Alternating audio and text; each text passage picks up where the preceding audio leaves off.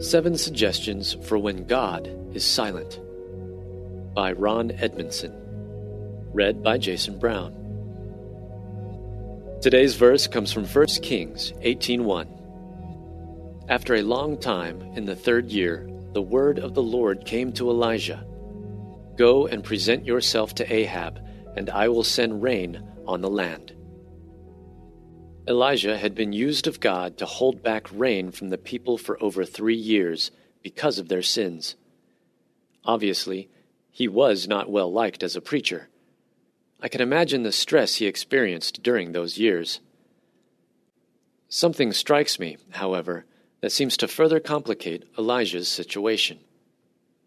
According to a couple New Testament passages, this after a long time was actually three and a half years the famine was three and a half years long.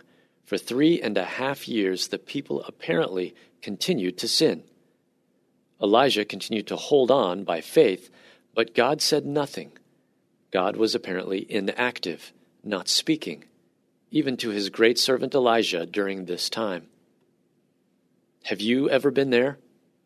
Has the silence of God in your life ever been eerily strong? Imagine you had been faithfully serving. God is using you.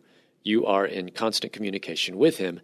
And then suddenly, everything is quiet. You have to wait. The separation must have seemed unbearable. Elijah is not liked and unpopular. He's an outcast from the people, and the one he trusted most was seemingly absent. God would soon do a miracle through Elijah one he couldn't even imagine. Certainly not script, but during his period, all Elijah could do was wait. If you have been a follower of Christ very long, you have had periods where it seems God is nowhere to be found. We often call them periods of spiritual dryness. Sometimes I refer to it as being in a spiritual funk. What should we do during the times of silence before the miracles of God come through for us? If you are like me, you can figure out how to celebrate a miracle. You don't need much help doing that. The tough part of life is figuring out what to do during the years of silence, during the years when miracles are seemingly nowhere to be found. What do we do during the spiritually dry periods of life when we don't hear clearly the voices of God? Here are seven suggestions for those times. First, don't ignore the silence. Some of the biggest moves God has made in my life have come after a period of spiritual dryness, when it seemed like God was doing nothing in my life. Stay very close to God and watch for Him to eventually display His power. He will in the fullness of time.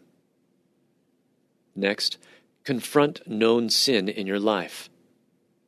This wasn't the problem of silence for Elijah, but the problem for the Israelites was that they were chasing after other gods and living lives in total disobedience to God. Sin may not be the reason you don't sense closeness to God right now, but if you have known sin in your life, it will affect your intimacy with God. Another step go back to what you know. Get back to the basics of the faith that saved you. You'll do it 100 times in your life, but you must remind yourself of the basis of faith, which is the very character and promises of God. God is in control. He really is, even when it doesn't seem that He is anywhere to be found. Next, make a decision. Choose sides. You can't adequately serve God and the world. Consider Joshua 24:15.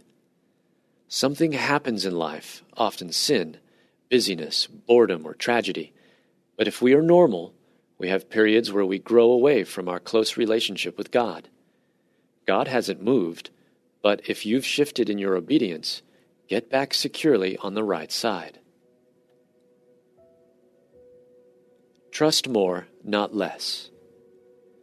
Times of silence may be filled with fear but ironically, these times require more faith. Times come in our spiritual life when our enthusiasm isn't as real as when we began our walk with God. That's not an indication to quit. It may be that God is using that time for something bigger that you could have imagined. But whatever it is next will most likely require a deeper level of trust. Listen and watch closely. Someday, God is going to make his plans known to you. Don't miss them. He may come to you personally through his word, circumstances, or another person, but you'll need to be in a position to know that God is moving. Get ready to receive. God will break the silence someday, and when He does it, it will be good. If you mope around in your sorrows, you'll be less prepared to receive the good things to come, not because of your circumstances, but because of your faith. Clothe yourself in joy as you wait for God to bless you after the period of silence. Are you in one of those periods of silence today? How do you handle these periods of time?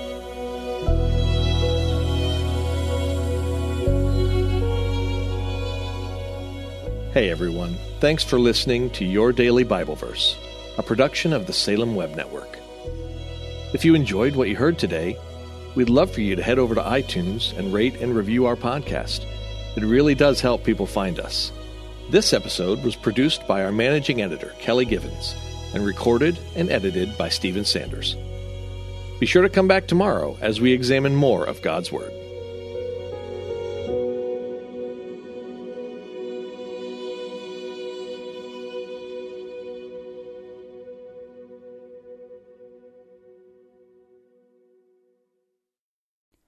Christmas. For most kids, it's the most joyful time of the year. But this Christmas, 1.5 million children will spend the holiday separated from a parent because their mom or dad is behind bars.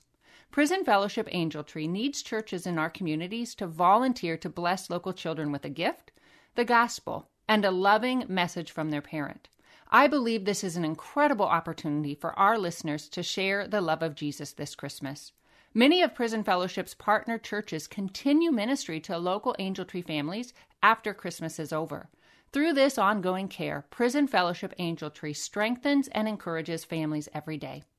Angel Tree wouldn't be possible without the help of faithful volunteers. If you're ready to make an eternal impact in your community, please register today at angeltree.org backslash church. That's angeltree.org backslash church. Miracles are everywhere. Let our adventure begin!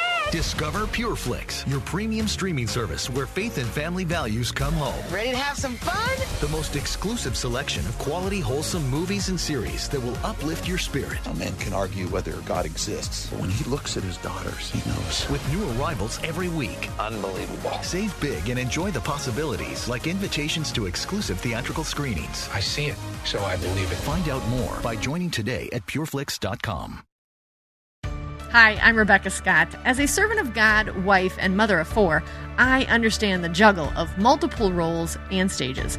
That's why I created the Encourager podcast to help guide us through the messy middle stage of life. Join me on the Encourager as we challenge the chaos and embrace harmony. Together, we'll create practical systems to balance your roles and fulfill priorities. And we will do it while having joy and energy for both home and work life. Tune in for inspiring stories and interviews, actionable tips, and methods to do both home and work life. Because here, we believe you can do all things, just not all at once.